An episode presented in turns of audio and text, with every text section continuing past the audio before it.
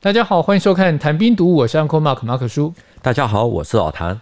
老谭上一集提到了永年太极如水的永年围城哦，然后底下有网友留言，我觉得蛮有意思的。很多人都说第一次听到，然后也有人说可不可以多讲讲三大战役以外的战事。那不知道老谭有没有觉得适合可以拿来分享的故事？一九四九年四月二十日，解放军发动渡江战役，可是很多人不知道，在华北平原，国军还控制着河南省的。新乡县还有安阳县，第四野战军在平津战役结束之后，南下的第一个要解决的目标就是要拿下这两座城市。结果很少快要半个中国的四野，在所谓的南下第一战，在两都在安阳碰了钉子。负责坚守安阳的三三七师师长郭钦，他是卫军出身，与上一集河北永年的徐铁英一样。也都是坚持到最后，打到一九四九年五月六日，最后战败自裁。大陆的说法说他是被呃击毙。据说郭钦的遗孀后来有来到台湾，两年前好像才在高雄这边过世。比较令人好奇的是，他打得那么的勇敢，可是，一九四九年之后就几乎没有任何人提到他，就在国军的战士里面，好像是一个透明人。我觉得这个郭青跟上一集提到的蛮像的哦，是他一样是魏军，然后他们在这边都好像是透明人一样，就是郭青跟徐铁一。是，我觉得是呃跟安阳那个地方的特殊的民情，还有那个整个历史背景是有关的。安阳的地理位置其实是在河南北部，位于太行山东麓，它的东北啊就紧连着山东还有河北。三千年前啊，这里是商朝的首都。一八九九年发现的第一块的甲骨文，然后就以殷墟考古著称。到了现代啊，因为有平汉铁路通过，所以是重要的咽喉城市。蒋纬国在《历史见证人的实录》这本书里面有提到，抗战胜利，共军就想要控制安阳，还好地方团队捷足先登，接收固守。之后，安阳附近地区呢，就发生了四次的大规模的战争。可是仍然由地方团队所编成的第三三七师，还有一个保安旅啊，还有一些一些自卫团队啊，就在里面继续的守卫。最后呢，新乡守军接受诱和，可是安阳却依然继续绝望中之奋斗，在绝望中之奋斗。是。那然后嘞，大家都知道结果，所以蒋纬国就没有再说，所以然后就没有然后了。好，虽然他没有再说，不过我对当中的一句话很有感触了。你要说有意见也可以有，就是说蒋伟国说安阳是守到靠地方团队，是当然这四个字，我觉得就像我们上一集带到的一个点啊，很显然就是他们军队的协同不够纯正。是，但为什么正规的国军不能打，地方团队反而比较勇敢？蒋伟国用很中性的字眼来说地方团队，他大概不好用一些其他的字眼来形容。如果有稍微涉猎这一段历史，应该就会知道，蒋纬国他所说的地方团队，大部分就是其实就是游击队、卫军啊、自卫队，甚至还有兵匪不分的私人武装力量。在抗战胜利以后呢，有一部分就被改编成国军。我之前访问过一些河南、河北，甚至是山东、安徽这边的老伯伯，他们对于地方团队，大部分都是认为里面良莠不齐。有些根本就是土匪，有一些老伯伯呢，记忆力特别好的，甚至也都还能够指名道姓，这个说哪些人是魏军，哪些人是土匪，他们的说法大致上都跟大陆的我们现在所可以看得到的一些文献或一些文章哈，几乎是相同的。台湾网友呢，可能会对这样的说法比较感觉惊讶一点，或者情感会有很非常的复杂，可是。老贝贝的这种看法，大概就能够解释蒋纬国为什么会用“地方团队”这四个字。其实这个“地方团队”四个字哦，让我想起以前在跑社会新闻的时候，是大家会用那个“民间有人”来替代。嗯，呃，好，你懂。其实这个用词呢，很早就就有了。台湾有一本书叫《刘茂恩将军回忆录》，他在一九四四年的时候就。担任的河南省省政府主席，一直做到了开封陷落。他后来来到台湾，在他的回录里面呢，就给予这些地方团队很高的评价，因为他认为用兵不如用民，只靠军队没有办法防守那么大的区域。刘恩茂他还透露，抗战胜利的时候，安阳这边就规定，如果你有耕地三十亩到五十亩，就必须要有添购一把步枪；如果有五十亩到一百亩，就要两把。以此类推，到了两百亩土地以上，必须要添购一把轻机枪；三百亩土地以上，就是一挺重机枪。有了轻充足的轻武器之后呢，农村地区又实施建雕竹寨、连村竹寨、并村竹寨这些设施，所以只要解放军如果没有重武器的话，其实是很难扩张的。总之。安阳他先后挺过了多次多次的围攻，所以当时河南其他地方陷落的时候，想要继续抵抗的人就都往安阳跑。最多的时候，这里有三个专属，二十四个县政府。我觉得大家没想到的应该是那时候的安阳这么先进，竟然规定要有枪，是哦，比美国还猛。它不止开放轻机枪，连重机枪都可以。对，这个是当时中国民间特色。对。这些地方团队的存在啊，真的是具有特定的时空历史背景啊。清清末民初比较遥远的，我们就不提了。在抗战中期，驻守河南省的汤恩伯，他那个时候也非常热衷扩张这个，把这个编制外的这些游击武力啊，把它纳入体制内。为了要填补军费的短缺啊，所以他就搞起军队经商，还征收重税啊，所以他就变成河南人口中的。四大害之一，也就是水旱黄汤。一九四四年四月十七日，日军为了要打通大陆交通线，所以就发动了规模空前的一号作战。第一阶段其实就是要把平汉线给打通，结果汤恩伯大败，军纪不太好的游击队啊，其实并没有发挥太大的作用。至于正规军要撤退的时候，因为这个民怨太深。所以有的正规军他们的武装还被解除。总之呢，河南省是一个四战之地哦，连年战乱哦，随便一个小地主都可以拥有轻重机枪。这个讲好听一点叫做啊、地方太乱自力救济；讲难听一点，其实就是强化的武装割据力量哦。所以这就是为什么战这个抗战胜利以后，那个时候的陈诚啊，他主张说不要收编这些地方团队。最后呢，比较有办法的一些魏军啊，比如说就透过了军统戴笠的运作，最后还是成功的被收编。可是呢，有一些就遭到解编。所以主张用兵不如用民的刘茂恩，他对陈诚的这项政策，其实你看他的回忆录啊，是很有意见的。我们回到安阳战役好了，拉回来讲哦。当地居民武装程度高，你说他动不动就有步枪、轻机枪，甚至重机枪，对，这会影响到国共在这边的交战吗？安阳是平汉铁路的重要城市啊，它又情况特殊，所以在抗战胜利前夕呢，一九四五年六月，八路军就已经攻了一次，虽然没有攻下，可是俘虏了少数的日军，还有一些伪军啊。国共在抗战胜利之后呢，在这里又打四次。其中有两次是在一九四九年，面对的是横扫半个中国的视野。那这四次战斗呢，只有第二次是有国军啊真正的在防守。那第一次、第三次、第四次主要都是靠地方团队。那整个大致的过程其实是这样子啊。第一次是发生在一九四五年八月，就是日军投降之后，九月八日呢，国共就在这边开始开打。国军呢，那个时候只有空运的五百人哦，因为机场被占领，所以就就只能靠地方团队来协助。打到十月十五日，国军这边宣称毙伤的两万多名的共军。结束之后呢，李正清的第四十军才进入到安阳。那这位在他的李正清将军行述啊，这本里面有提到，就是说国军配备了三十九师。一零六师还有的这些新式的机枪啊、大炮等等，哦，但他开始来镇守安阳。第二次安阳争夺战是发生在一九四七年四月，中野野战军的二纵就是陈再道，他采用围点打援的方式，先解决了安阳周边重要的城市汤阴，俘虏了孙殿英，接下来再回头打安阳。陈再道他的回忆录里面有提到这一段，就是说。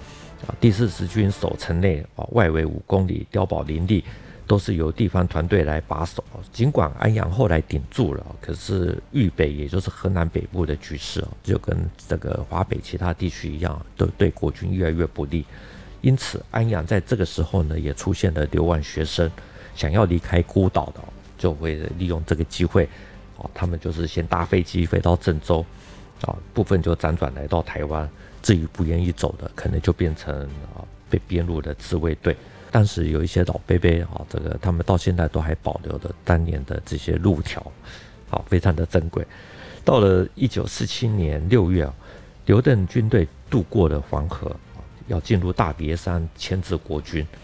在杨三吉战役后啊，终于进入了大别山。因此呢，防守安阳的李振清就奉命留下一个三十九师。其他第十四十军的兵力啊，全部都去调到了豫东啊，也就是河南东部，要去大别山追击刘伯承还有邓小平的部队。那现在只留下了一个师安，对，是不是代表安阳不妙了？安阳的确是兵力吃紧，可是留下来这个第三十九师呢，在徐蚌会战，也就是淮海战役前夕呢，也被调到了徐州，编入了李弥的第十三兵团。到了这个时候呢，华北就只剩下几座孤岛，没有守军的安阳也是其中之一。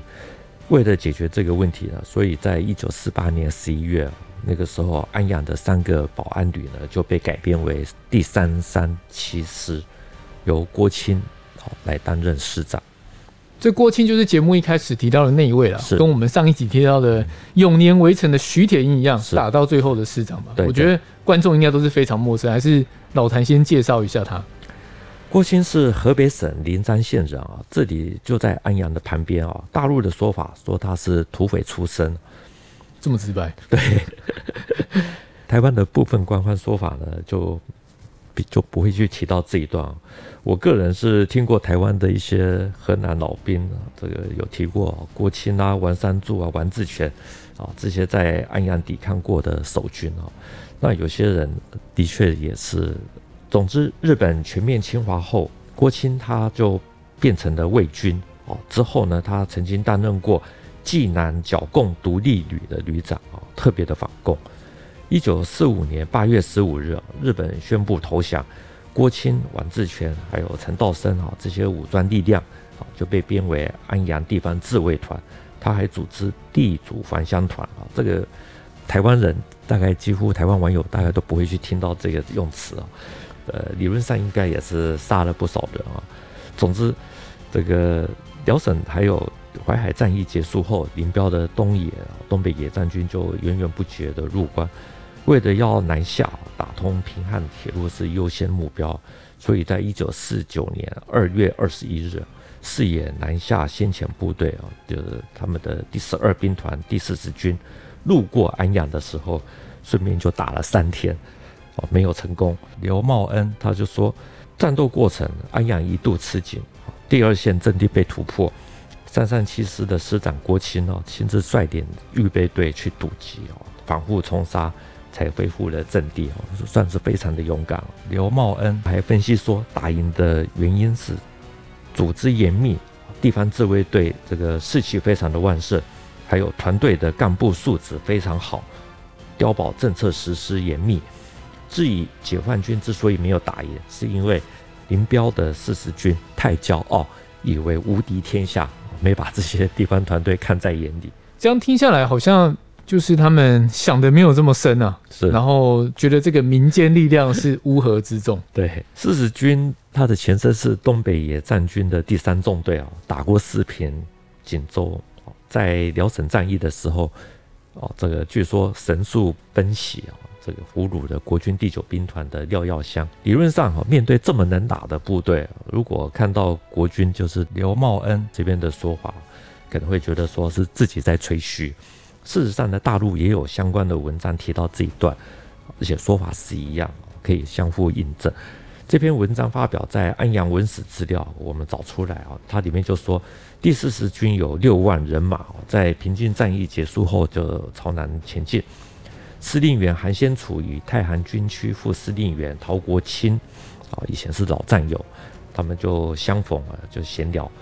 结果陶国清就问说：“安阳的守军非常可恶。”能否啊这个帮忙打一下。韩先楚就说：“弹丸之地，伸手可得。”啊，这个口气很大，的对，口气很大。于是韩先祖就派人送信啊，希望和平解决啊。结果回信是：“我们要战斗到最后一兵一卒，投降的是你们，不是我们。既然没有办法招降哦，韩先楚就下令攻击。三月二十四日，第四十军就发动了总攻，打到二十五日啊，城内的三三七师反扑。第四十军呢，见了有一个团啊被团灭，啊，打到二十六日啊，就只好撤出战斗，因为他们申请打安阳，上面只有给三天的时间，好，所以到二十七日就继续的南下进军，不打了。这场战争呢，它最神奇的之处啊，就是在于大陆的说法是这样：安阳的守军没有重火力啊，只有一门迫击炮。那篇文章说的，而且炮弹也不多，可是打得很巧，因为安阳的护城河比较深。城墙下又有暗堡，等到解放军靠近的时候，就疯狂的射击，好，所以伤亡很大。自己的指挥员呢，又没有搞清楚地形，没有做好研究工作，就上阵，所以说伤亡很大。啊，更夸张的是，第四十军他撤底的时候，三三七师呢还出兵追击，啊，追到了汤阴一带，啊，等于说四十军又吃了闷亏，啊，所以郭钦就相当的就更为自信了，认为。这个解放军的二爷、四爷哦，都对他无可奈何。我们前面提到说，郭清的武力少，是，然后之所以会打赢，是靠着当地的地理优势，然后还有解放军的不熟悉，挺过了攻击嘛。但是你刚刚有提到说，他后来是绝望中之奋斗，怎么会演变成这个地步？安阳挺过了三次的攻击啊，可是他有五万人的地方团队，其实也只剩下两万人，所以。其实是人力吃紧啊。这个时候呢，华北唯二还在国民政府手里的，也就是安阳跟新乡。新乡这里靠近安阳啊，那在这里驻守的王三柱啊，他是中央军校第十六期毕业啊，就带着一万多人，本来想转进到西安投靠胡宗南，结果受到阻碍，所以就往北走，走到安阳。那使得整个守军的实力就跳了一个台阶，人数到了三万人。接下来他们的对手就是四野的第四十二军。在一九四九年四月十六日，第四十二军就发起了解放安阳还有新乡的战役啊，大大陆的用词叫做新安战役。一两天的时间呢，他们就肃清了安阳外部的大部分的阵地啊，于是就派人送了五封的招降信哦，在一天之内。结果郭钦等人的回复是：当初刘邓大军都没有打开啊，难道你们想打开啊？意思是打开城门啊？最后的输赢还是要用战斗来证明，所以非常的强势。明明知道说已经危在旦夕了，嘴巴上都还还是很强硬。于是呢，视野就进一步的缩小包围范围。郭钦在安阳会这么呛，应该是跟之前挺过几次的攻城战是有关系的。那新乡那一边呢？新乡那边的守军是国军的第四十军哦，他们在五月五日就宣布了投诚，其实是没有经过什么战斗的啊。五月五日下午六点的时候呢，四野第四十二军就开始展开的总攻啊。王三柱他就打开了四面的城门，全面的出击啊，然后看看有没有突围的机会，结果都被猛烈的炮火给击退。随后呢，已经占领护城河还有外壕的第四十二军。就把安阳城哦，这个他们的城墙炸开了一个大概二十公尺左右的一个突破口，哦，攻入了城内。五月六日就攻进了安阳县政府，俘虏了王三柱。那至于像郭钦哦，他就带了几个兵哦，就转到了东门，后来受到了阻击。那最后的时候呢，他就拔枪自裁。就我自杀未遂，后来就被击毙。我比较好奇的一点呢，为什么前三次郭清都可以抵抗，是，但第四次却好像没有办法，就是顶不住了。主要是攻城的武器有差哈，因为重武器多了。事实上呢，打安阳的第四十二军哦，他还是费了一番的劲才拿下来啊，因为他们是从四月十六日攻，啊，到了五月六日才整个把安阳占领。以林彪的视野来说啊，四十二军它的前身是东北野战军的第五纵队，是唯一没有攻城过啊、没有攻城经验的队伍，不算是主力部队啊。可是呢，人力还有火力啊，都都不差。总兵力呢也有六点七万人，下辖四个步兵师，还专配了一个有五十二门榴弹炮的炮兵团。各师呢都有自己的炮兵炮兵营啊。最重要的是，他们的所有轻重武器几乎都是美式装备。所以朱德那个时候要开打之前呢朱德还问说：“哎，你们炮弹有多少？”就知道说只有两千七百发，就还说太少了，至少要准备五六千发才够用。面对安阳的杂牌军，前面提到只有一门迫击炮，事实上呢，如果再多几门迫击炮或山炮，事实上再怎么样子比哦，也没办法去跟解放军的这些火力来相对抗。可是呢，要消灭地方团队啊，四十二军他自己也付出了相当的代价，因为城内啊的抵抗激烈。根据解放军公布的数字啊，是这场战斗呢，歼敌了一万四千一百九十人。俘虏了一万五千一百八十二人。我们前面提到，在王三柱带的一万人进入安阳之后，城内的守军是三万人，等于说在短短的二十天的战斗，第三三七师还有王三柱的部队大概就阵亡的一万四千人。等于说，呃，以天津的战役来做比较，国军也只有被毙伤大概是一万一千啊两百人，就可以想见说安阳打得有多么的激烈。他伤亡惨重的原因是什么？作为南下第一战啊，解放军他其实是相当的重视啊，因为安阳的城高八点五公尺，宽四点五公尺。朱德那个时候还建议说要准备一万公斤的炸药用来炸开城墙。不过呢，伤亡之所以惨重，除了是因为解放军的重武器增加之外，还有一个是四十二军他自己也轻敌啊，也一样没有把。安阳的守军放在眼里，认为只要花三天就可以拿下来。事实上呢，证明了说，如果轻敌啊，就要付出沉重的代价。四月十六日，安阳战役他开打的时候呢，四十二军所属的四个师就先把安阳包围，啊，开始清扫周边。一些想要立功的，也没有什么侦察地形地物，立刻就率领部队就开始猛冲猛打。其中呢，有一个。主力营啊，这是一百二十四师的，甚至于被诱导到一个非常不利的地形啊，就是遭到了三方的火力的压制啊。那这个时候呢，城内的民团呢，他们的武器不够了，所以就拿着红缨枪啊，就是那种 这种长矛啊之类的，就冲出来啊。结果呢，这个营这个有一百四十多人，这个严重的伤亡啊，就不得不败退下来。